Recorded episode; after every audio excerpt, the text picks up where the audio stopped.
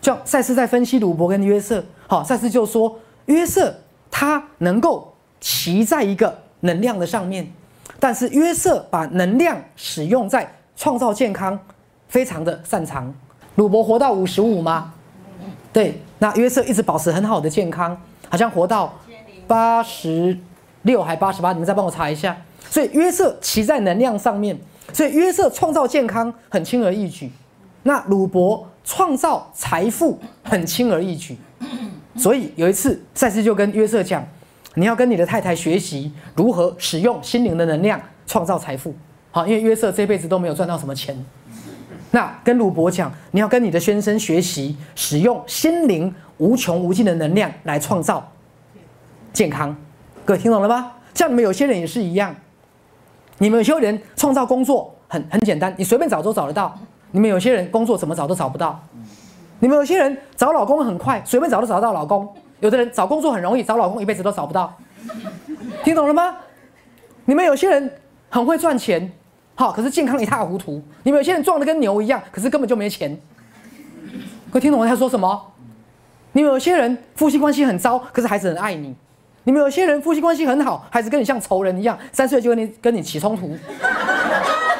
你们有些人很会做生意，怎么做生意都会赚，有没有？你们有些人，哈，做什么赔什么。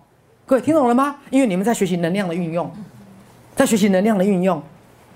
是啊，好，我们这一辈子都在学习能量的运用，所以以赛斯心法来讲，你一定要把你能量的运用的很好的地方，把它运用在你用的不好的地方。好，这就是你这一辈子的功课跟学习。好，那好，所以这里提到，借着了解跟回忆梦，你并借着有意识地更深入参与其中，你能有很大的进步，但你没有办法变得完全觉知你全部的梦。